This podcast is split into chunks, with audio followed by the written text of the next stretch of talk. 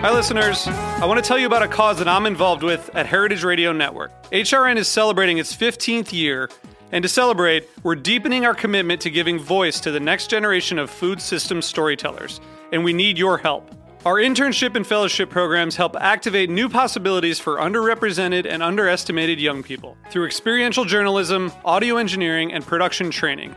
Through these unique programs, HRN helps food equity stewards build essential workforce readiness skills that expand their potential and foster economic mobility. Please consider supporting these critical programs. And with a minimum donation, you can be entered to win a dinner for two at an amazing restaurant in one of eight cities and tickets to a concert at a great venue in one of those cities. We have incredible partners across the country who have donated, as they also share our passion for helping to educate the next generation of food systems storytellers. Check out heritageradionetwork.org slash 15 to donate and enter to win today. That's heritageradionetwork.org slash 15 to donate and enter to win today. And make sure you donate before March 31st. Thank you.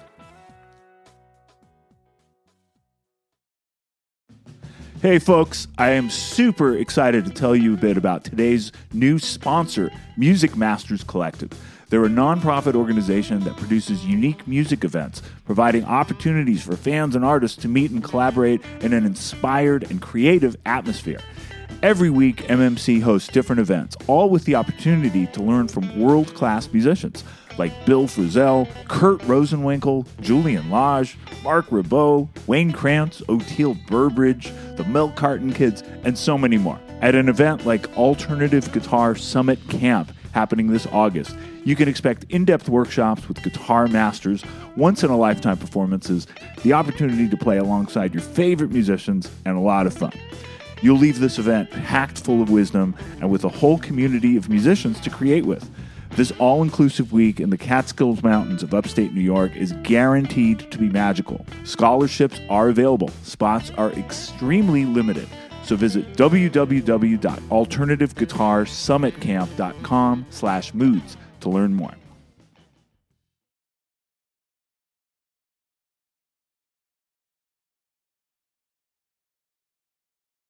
Moods and Modes is presented by Osiris Media and made possible thanks to our Patreon community.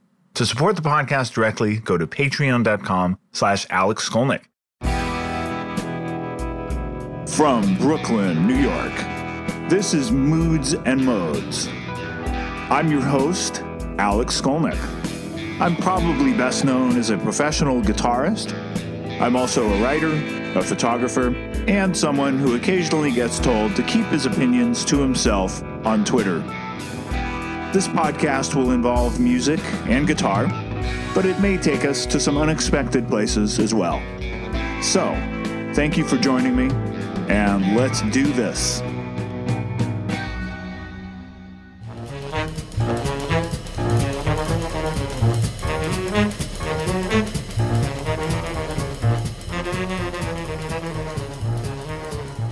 Welcome, podcast people, ladies, gentlemen, however one chooses to identify. This is episode 20 of Moods and Modes, and I am your host, Alex Skolnick, and we're going to do something different today. Now, the awesome music that was just playing is by the late great Charles Mingus, the legendary jazz bassist and composer who had a wide influence, including a recent guest of Moods and Modes, Percy Jones, a few episodes back, and we discussed Mingus. And that album is considered one of his signature albums. It's called Ah-Um.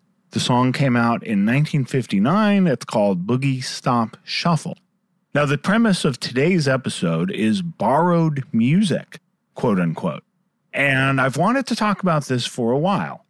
Now, the subject of creative influences and inspirations, as well as whether an artist is borrowing, quote unquote, or stealing, quote unquote, has come up quite a bit in conversation with guests who have appeared on the show. I've also shared numerous observations I've had noticing connections between different pieces of music, some of which have been totally random while I'm taping the show and talking to all of you. Now, as far as similarities between compositions, some are very well known and commonly discussed on the street. Some have had legal ramifications. We'll uh, discuss a few of those at different points during the show. and some I've never heard anybody else discuss before. Which brings us back to Charles Mingus. I believe that that song we heard in the clip, Charles Mingus's Boogie Stop Shuffle, was the source for a song that came out a few years later that everybody knows. Spider-Man, Spider-Man, does whatever a spider can. Spins a web any size, catches thieves just like flies. Look out, here comes the Spider-Man.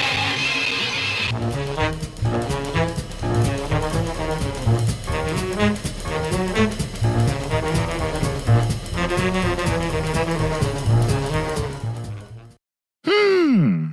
Notice a similarity? Charles Mingus's Ah-Um album with that opening track, Boogie Stop Shuffle, came out in 1959.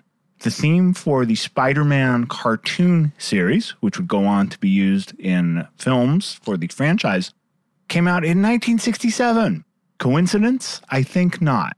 Now, there is plenty of constructive debate to be had about the ethics of so closely borrowing a piece of music. On the one hand, how many of us grew up watching that Spider Man cartoon? Along with the Batman theme, we love that piece of music. On the other hand, when you think about the fact that this was a hit television show with a high level of residuals, those are earnings coming from television broadcasts, none of which went to Charles Mingus, who a year earlier had been forcibly evicted from his apartment while cameras were rolling. This is captured in the 1968 documentary Mingus it's kind of infuriating.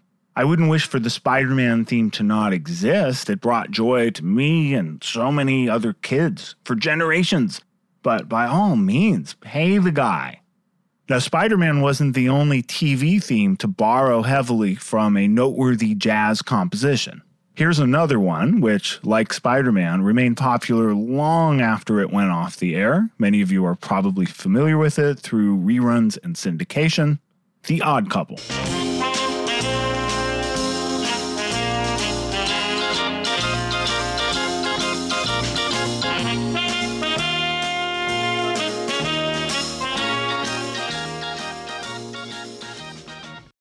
Now, that show came out in 1970, and the theme borrows quite a bit from this song that came out in 1957.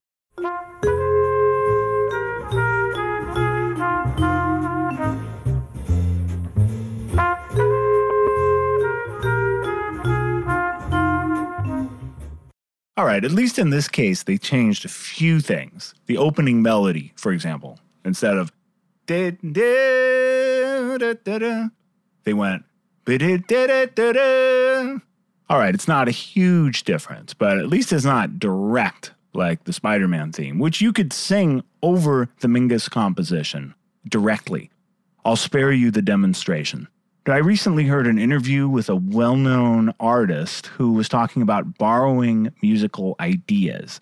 Now, he or she, I forget who this was, but they were speaking about borrowing from Led Zeppelin and trying not to be too obvious.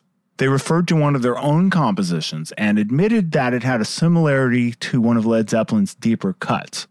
But, this person said, and I quote, at least it's not Stairway to Heaven. Now, obviously, this statement references the fact that Stairway to Heaven is Led Zeppelin's most recognizable composition. If you compose your own song, release it, and it sounds anything like Stairway to Heaven, you will be accused of ripping off Led Zeppelin. Now, the irony here, and I'm sure some of you see where I'm going with this, is that Stairway to Heaven itself was accused of being too heavily borrowed from another song.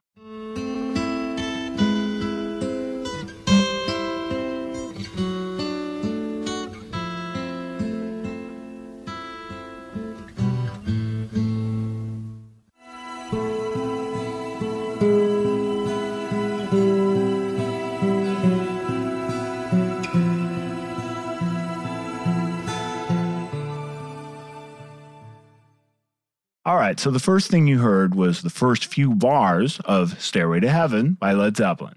The next thing you heard was the first few bars of a song called Taurus by a band Spirit from 1968, a band that had toured with Led Zeppelin and resulted in the legal action that took place a few years ago. Here are both pieces together.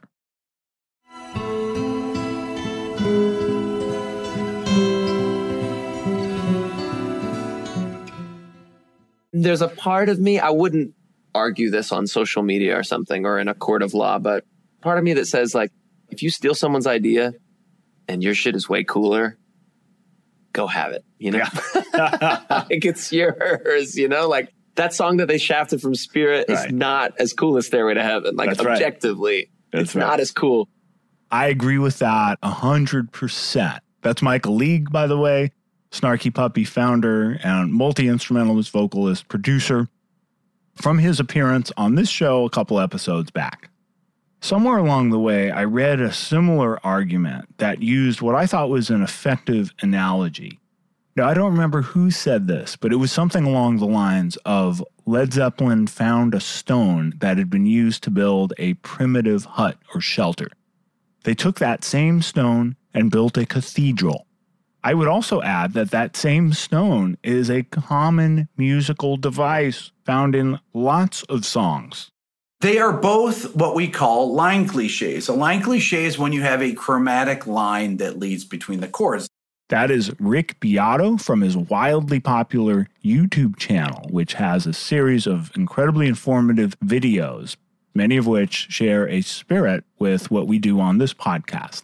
Maybe I shouldn't use the word spirit, but here he makes a very good argument poking holes in the case brought against Led Zeppelin by representatives of the group Spirit. This ruling reopens a battle over whether Led Zeppelin borrowed from the 1968 song Taurus when they composed Stairway to Heaven for their 1971 release Led Zeppelin 4. The chromatic line is this. Right? You could say, oh, these riffs are similar, but they're actually not similar at all. Because if you were to say that, you'd have to say that, hmm, how about My Funny Valentine is similar too. Let's see here. My Funny Valentine, Sweet Comic Valentine. Uh, let's see. So Rick goes on to explain that this same harmonic device, a descending chromatic line, which he refers to as a line cliche, is used in many other songs, including ones that predate rock and roll, such as My Funny Valentine. And when you take these melodies and you try them in the same key on top of a part that is similar to Stairway to Heaven, you really hear the similarity. Now, there are too many to name. Rick cites a bunch. I'm going to add one to the mix that he didn't play. What are you doing for the rest of your lives? North and south and east and west of your life. Something like that. Now, it can be harder to determine this similarity if you're hearing a song in which the instrumentation is different, the key is changed, the groove is different, or any number of factors. For example, here is a song written by Leon Russell. It was covered by the Carpenters, Helen Reddy, and others. But my favorite version is by one of my all time favorite musicians, Mr. George Benson. Are we really happy here with this lonely game we play? All right, now let's hear that same vocal melody and lyrics on top of the Stairway to Heaven guitar part.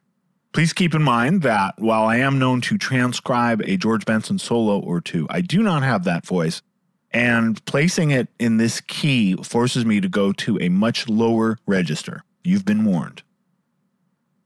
Are we really happy here with these lonely games we play?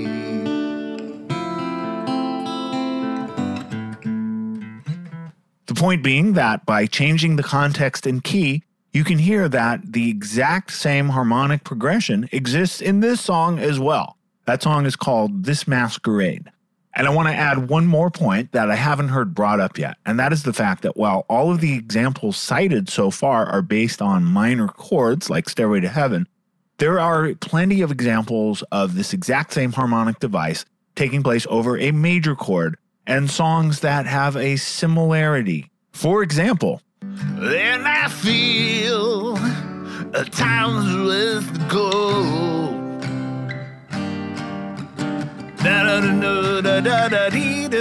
However that goes. So what about this? Lay, lady, lay. lay across my brass bed. Do you think Bob Dylan would go after those guys, Stone Temple Pilots, and say, Hey, you, that's my tune. I'm going to sue. All of which is to say, a lawsuit over the instrumental part of a song is, for the most part, pretty fucking ridiculous. Excuse my language. It would open the doors to a veritable ocean of litigation. And it's hard not to think that the Led Zeppelin lawsuit was the result of overly aggressive attorneys seeking notoriety, riches, or both. After all, the songwriter represented in the lawsuit, Randy Wolfe, better known as Randy California, is no longer with us. And after a jury ruled in Led Zeppelin's favor in 2016, these guys wouldn't stop. They appealed the case, the verdict was tossed out. Then it went to a higher court who upheld the original verdict. These guys still wouldn't stop. They took it all the way to the United States Supreme Court. Thankfully, the court, from Sonia Sotomayor on the left to Clarence Thomas on the right to everyone in between, all agreed. We declined to hear the case. The verdict stands, case closed.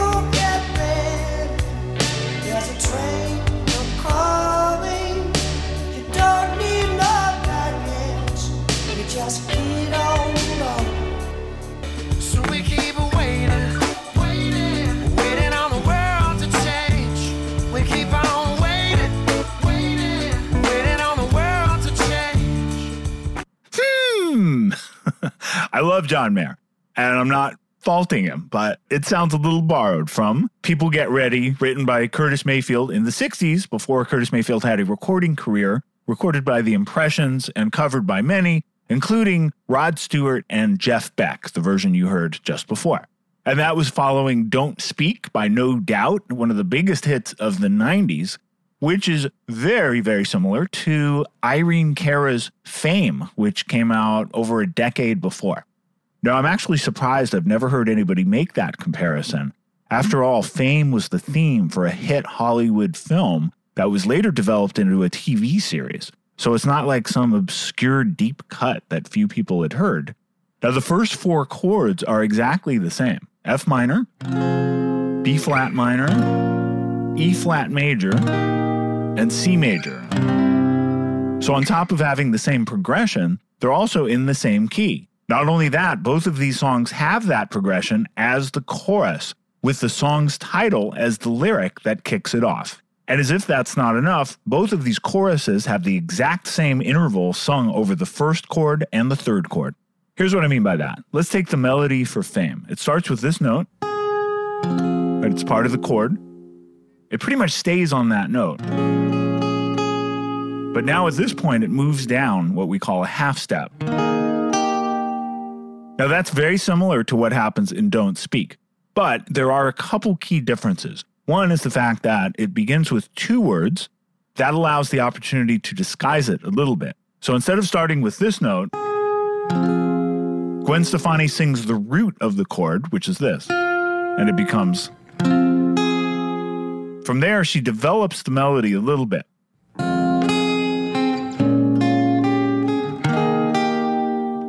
So, in other words, each chorus starts on F minor and emphasizes this note. Fame, don't speak. The second chord is the same, but the melody is slightly different. I'm gonna live, I know just what you're. And then the third chord, thinking forever. That's exactly the same. So, how come more people haven't noticed the similarity between the choruses of these two songs? There are a number of reasons. The first one I would point to is the instrumentation. If you listen to the chorus of Don't Speak by No Doubt, there's an electric guitar that comes in and it's slightly overdriven and it's used as a tool to power the chorus. Now, there's also a very dominant acoustic guitar track. Meanwhile, Fame doesn't have either of those. There's no acoustic guitar, there's no heavily overdriven electric guitar. There is electric guitar, but you really have to listen for it. It's in the background, it's played with very clean tone, and it's underneath the dominant instrument, which is synthesizer or electronic keyboard. Yet, beyond the instrumentation, I would say that there is an even bigger reason for most people not noticing the similarity between these two songs. It has to do with rhythm, and I want to explain that in two parts timing and energy. First, timing. That is my metronome, and it was counting 130 beats per minute. That was the tempo of the theme from Fame. Now, we could cut that tempo in half, and we would have 65, which would be this. Now, sometimes you'll hear songs with both types of parts. When that happens, you call the slower part halftime or a halftime feel. So, Don't Speak is almost halftime of fame. It's a little bit faster. It's approximately 76 beats per minute, which would be this. Dun dun dun So the timing, tempo, and overall feel are big factors in disguising the similarities between the songs. And that's on top of the instrumentation. But we didn't even talk about the energy yet. So think about the energy. So Fame starts out with this galloping, high energy groove. It's like.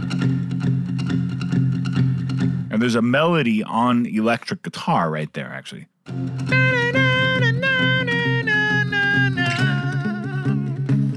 It's just driving. And the chorus is really driving too, right?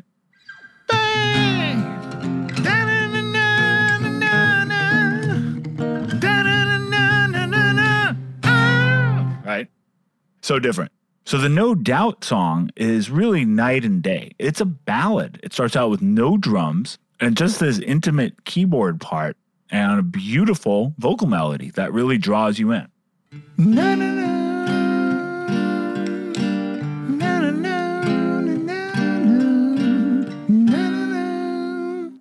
So each of these songs takes you on a very different musical journey en route to its respective chorus.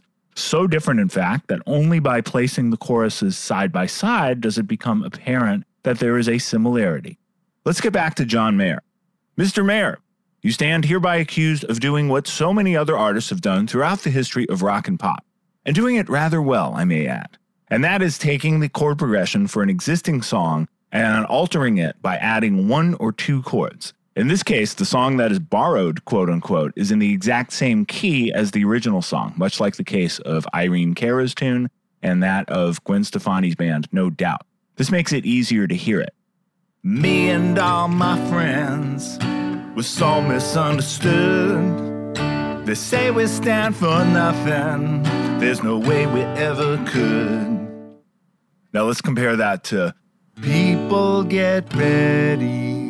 There's a train a coming. Don't need no baggage. Just get on board. They're almost the same.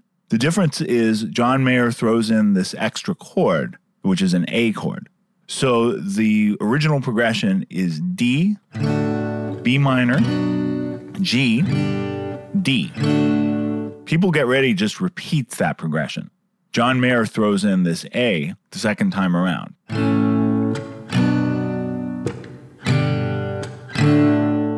But otherwise, they're the same. And I don't think John Mayer is trying to hide this. After all, if you listen to the original People Get Ready by The Impressions, you'll hear that it kicks off with an instrumental melody that has a bell like sound.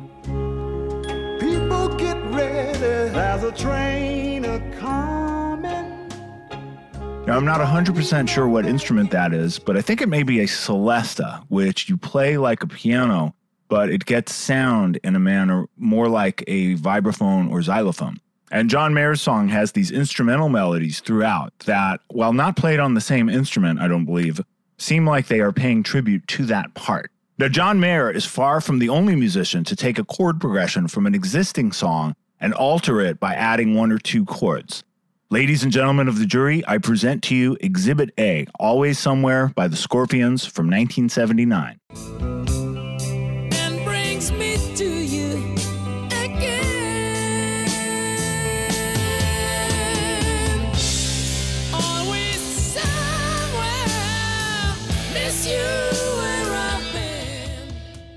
And Exhibit B, recorded six years earlier in 1973, Lynyrd Skynyrd.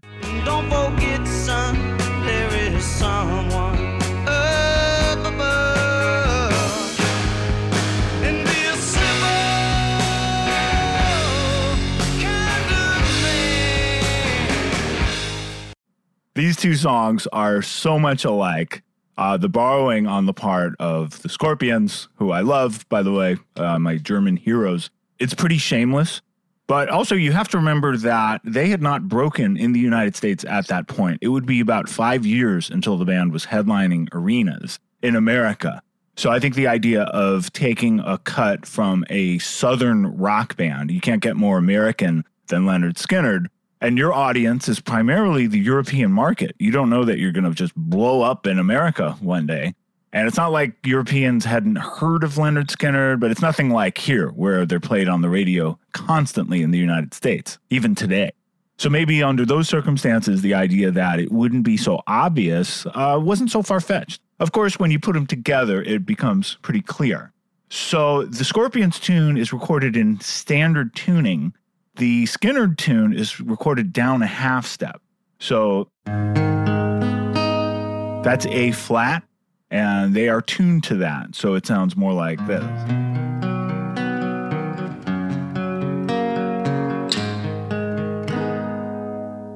Right? But if you move it up a half step,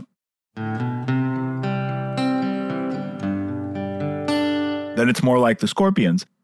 And back to what I was saying about adding a chord or two, the same way John Mayer did with People Get Ready. The Scorpions did that by putting in an F chord and an E chord in the middle of that part. So it becomes.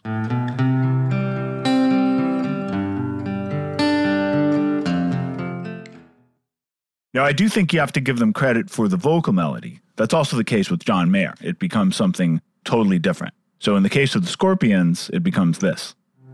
Bum, bum. Bum, dum, dum. So it really takes advantage of those chords, the ones that are tacked on. It also has very different character from the Lynyrd Skynyrd one, which is more like uh, "Ba-da-dum-dum. Now, now, now. It's got that southern thing. And that's one of the things I love about the Scorpions. Klaus Meine always has vocal melodies that stand out and are very distinct apart from the rest of the song. But what if you have a case of borrowed music in which a part sounds very similar and it's the vocal melody itself? Well, that gets us into territory which some might refer to as a slippery slope. Let's get into that in the back half of this episode. What is a city without its music? The legacy of the New York Philharmonic is incredible. Nearly two centuries of history. That's a lot of music and a lot of stories. I was sitting on stage for the very first time thinking, I can't quite believe this is happening.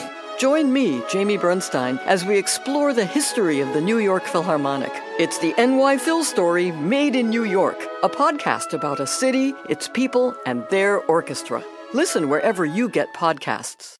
We are at about the midway point right now, which is when we normally do our housekeeping and other business. So there isn't a whole lot to report. It's such a strange time, such a difficult week in the world. One almost feels guilty partaking in something so enjoyable as a music focused podcast, but um, you know, music's healing, and no need to feel guilty about that. So there was an Alex Skolnick trio show coming up late September. The Iridium is now pushing back all of its shows because of COVID. So we'll let you know as soon as we get a new date. As of right now, the weekend shows in upstate New York with Pact, the project with Percy Jones, are going forward. Epic Fest, that's on the 11th in Liverpool, New York, and then Hudson Valley at the Strand Theater, September 12th. Also, as of now, Testament, September 9th, the Blue Ridge Rock Fest in Virginia with more bands than I could name. Finally, a shout out in tribute to giants we just lost. They don't get much bigger than this. Dusty Hill of ZZ Top and Charlie Watts of the Rolling Stones. Rest in peace, gentlemen. Now back to borrowed music. So far in this episode, all the examples we've looked at, even the high profile Led Zeppelin example, have consisted of parts that are just instrumental. The one exception being No Doubt's hit from the 90s, which has a chorus that's kind of similar to Fame, which I should mention was written by Michael Gore and Dean Pitchford, uh, released in 1980. And at least in that case, you could say that the vocal melody sung by Gwen Stefani in the chorus is not exactly like the one sung by Irene Cara in Fame. It's changed around a bit, as we discussed earlier. But I want to play you a couple examples right now in which the vocal melodies are so close to their original sources that in some cases, lawyers were heard from.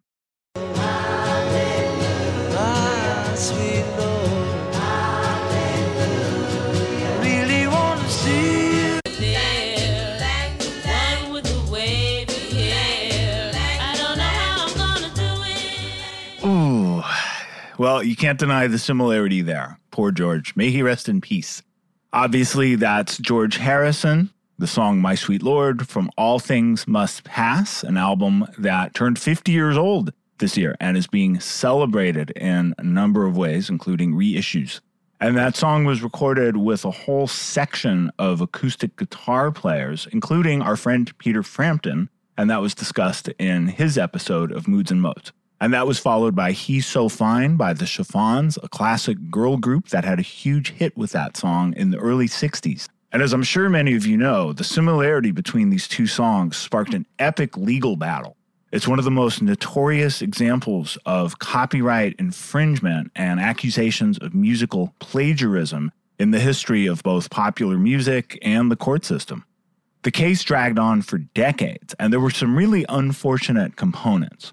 First of all, this was not the songwriter suing George Harrison. The songwriter's name was Ronnie Mack. He tragically died very young, in his 20s. Now, I'm not sure if he sold the rights to his song or his family did after he passed away, but somehow the rights to that song had fallen into the hands of a publishing corporation, Bright Tunes Music.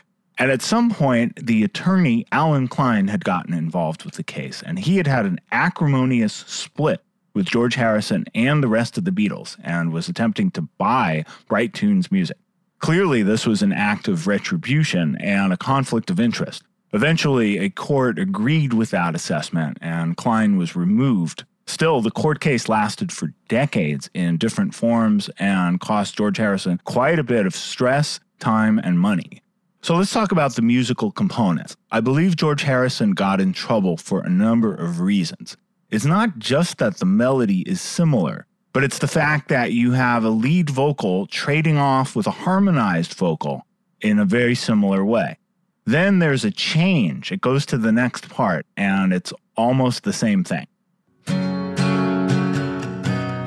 Lead vocal, harmony, harmony. Lead vocal, harmony, harmony. Da da da. So the next chord and the melody on top of it are both identical to the other song. Oops. So what happened here? Did George Harrison legitimately plagiarize He's So Fine, as stated in numerous complaints against him in a court of law? I say, hell no. Why would he do that? This is one of our greatest songwriters. He may not have written as many Beatles songs as Lennon and McCartney. I'm sure he would have written more had they let him, but his songs stand up to Lennon and McCartney. In fact, there are very knowledgeable people in the music world who prefer his songs. Whatever the case, there's no denying that this is somebody who has written some of the most iconic songs and has never been accused of ripping anybody else off. I think you have to look at it like a sexual harassment allegation, and I know that's a weird comparison, but bear with me one moment. If this were an accusation of sexual harassment and nobody else came forward and there was no evidence of a pattern of behavior, does it prove innocence? No, but it makes innocence far more likely. On the other hand, if you take an example like a certain former governor from a state from which I am speaking to you right now, and that first accusation is followed by another, and another, and another, and they're all investigated and found to be credible. And there's even an attractive law enforcement officer who comes forward and says, Yes, me too. Well, as they say in said state, forget about it. So, why did George Harrison's tune end up sounding so much like He's So Fine? I believe he heard the song when he was younger, he admitted as much, and it just came out. He wasn't thinking about it. And sometimes you write a song and you're not aware that it sounds a lot like another song. So, why the lawsuit? Well, as mentioned earlier, the plaintiffs in this case were music business people. publishing administrators, attorneys, and others with no connection to the song. And much like the case involving Led Zeppelin, they're doing this on behalf of a composer who is no longer around. Had Ronnie Mack still been alive, I am sure he and George Harrison would have worked out some kind of credit sharing arrangement, as often happens. Oh,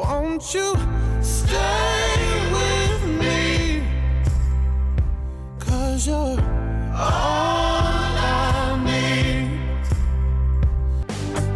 Well, I won't back down. No, I won't.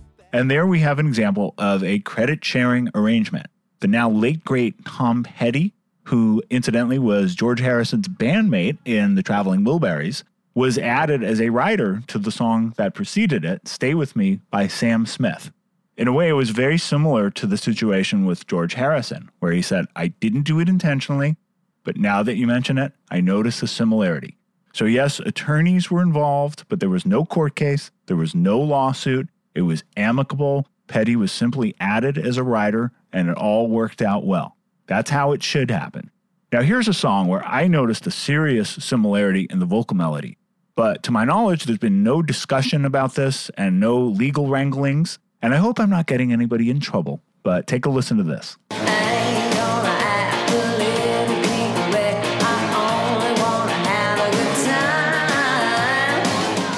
So the next part, da Keep that in mind and listen to this. Busted, busted. To be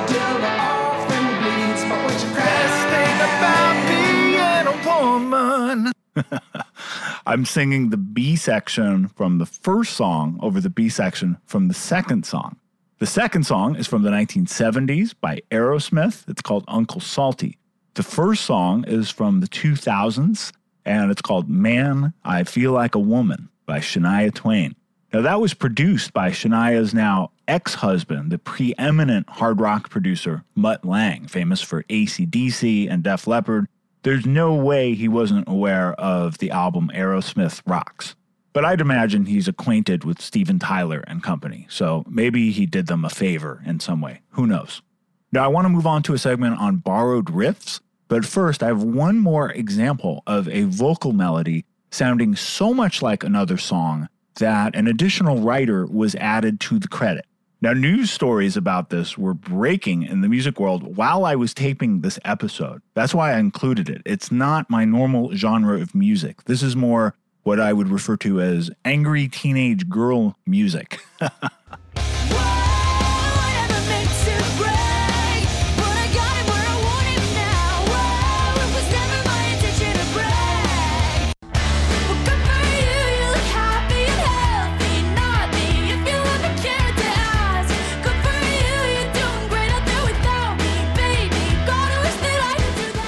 Okay, so the first song is from 2007. It's a rock band fronted by a female vocalist, much like No Doubt. The vocalist's name is Hayley Williams. And the second song is by Olivia Rodrigo. She is the current it girl of the pop world, occupying that space that Taylor Swift, Katy Perry, Britney Spears, Christina Aguilera, and so many others have occupied at different times. She is it right now. And the verses of both those songs are similar as well. I'm not going to play them, but they both have phrases that end da da da da da da da da da da da da da da and they're kind of talk sung. Anyway, I'm not sure who all the writers are. I'm not sure how long the drama went on for, but I do know that the case was just resolved, and the writers of the first song, Misery Index, have been given credit for the second song. And to them, I quote the title of the second song Good for You.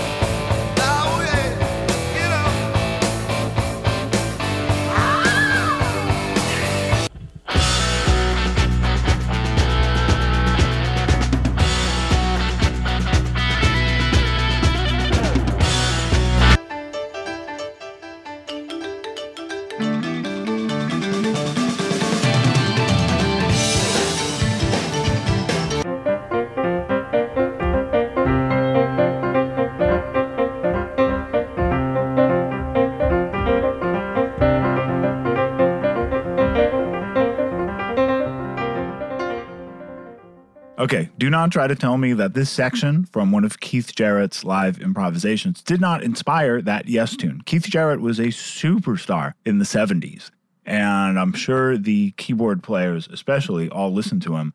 That's from a session called the Sun Bear Sessions, recorded live in Kyoto, Japan. And that Yes song was recorded a number of years later, uh, 1980. The song changes with the second version of Yes, Yes 2.0. Right before that was Lynyrd Skynyrd yet again inspiring another band, this time Van Halen, whose tune And the Cradle Will Rock kicks off with a riff that certainly borrows from Skynyrd's tune Mr. Saturday Night Special. And right before that was Neil Young and Crazy Horse from 1971, a song called Cinnamon Girl that uh, definitely inspired the riff for Hotter Than Hell by Kiss, which came out a few years later. And while we're on the subject of borrowed riffs, I'm going to play you one of my favorite acoustic riffs, courtesy of Pink Floyd.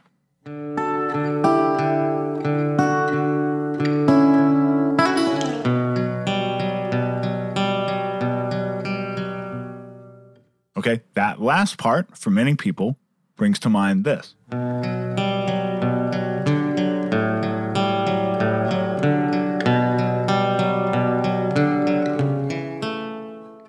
The last one is obviously Fade to Black by Metallica, which came out in 1984 on the album Ride the Lightning.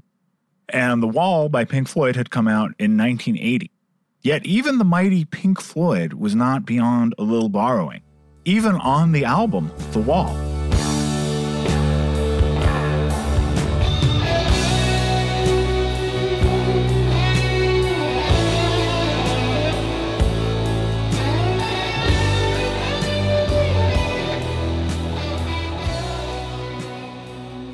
Okay, so that's the second solo section of Comfortably Numb, sort of the finale of the tune. Now take a listen to this from Peter Gabriel's first album that came out a few years earlier.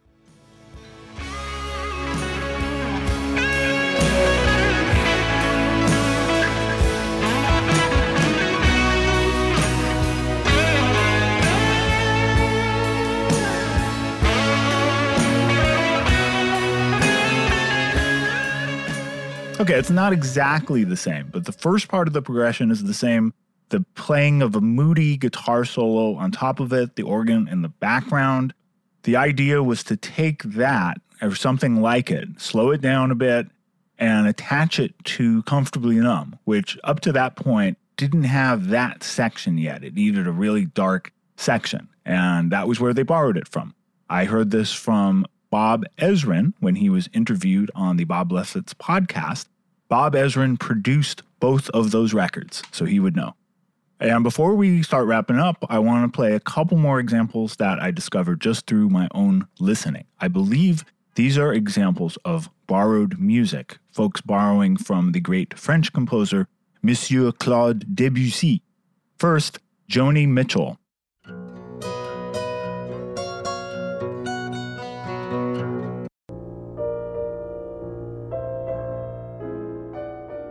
Next, Rodgers and Hammerstein.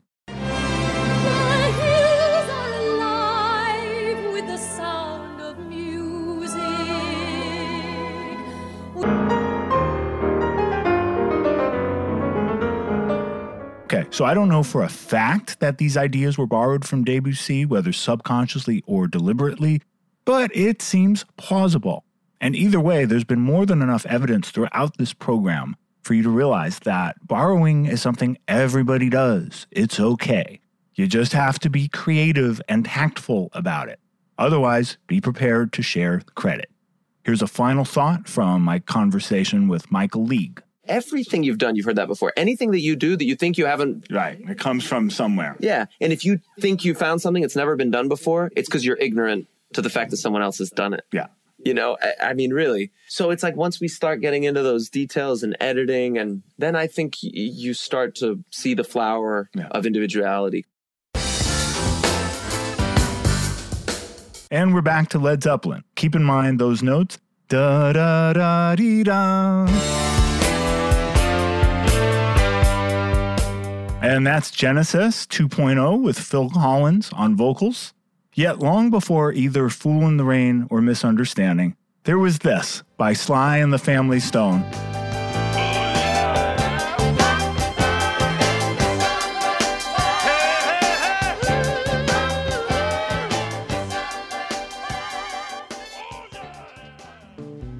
And that's it for episode 20.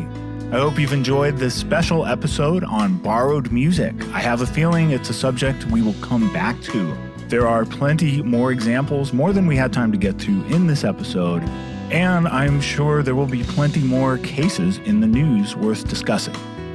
One final takeaway I could not agree more with the Led Zeppelin verdict. And as we've heard, there are ideas that aren't even common musical devices that are very similar. You can't regulate that. But if we're talking vocals and lyrics, and there's hooks that sound too similar with the vocals, well, songwriters can share credit. No harm, no foul. Moods and Modes is presented by Osiris Media, hosted and produced by Alex Skolnick, yours truly. Osiris production by Kirsten Cluthe and Brad Stratton. For this episode, final mixes by Tom Sullivan, production assistance by Matt Bavuso, opening and closing music by yours truly. And the music you're hearing now includes Matt Zebroski on the drums and Nathan Peck on the bass. Artwork by Mark Dowd.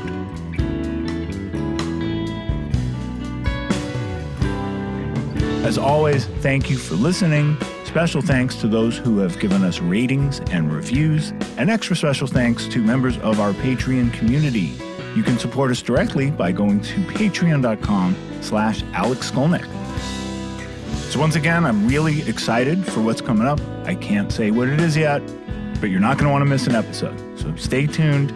Thank you once again for all your support, and be careful out there. Take care, be safe, and I'll see you on the next episode.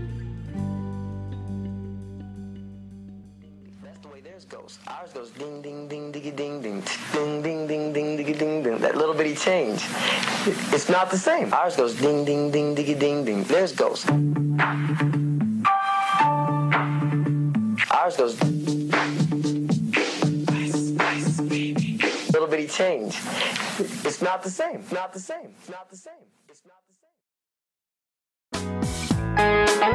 same. Hey, listeners. I want to tell you about the April May 2023 issue of Relix magazine. Features a Dave Matthews Band cover story with additional articles and interviews with The National, Graham Nash, Wayne Shorter, ALO, Ivan Neville, our friend Eric Krasno and Stanton Moore, Marty Stuart, and much more. Check out the latest version of Relix and subscribe now at relix.com slash DMB. Thanks, Relix.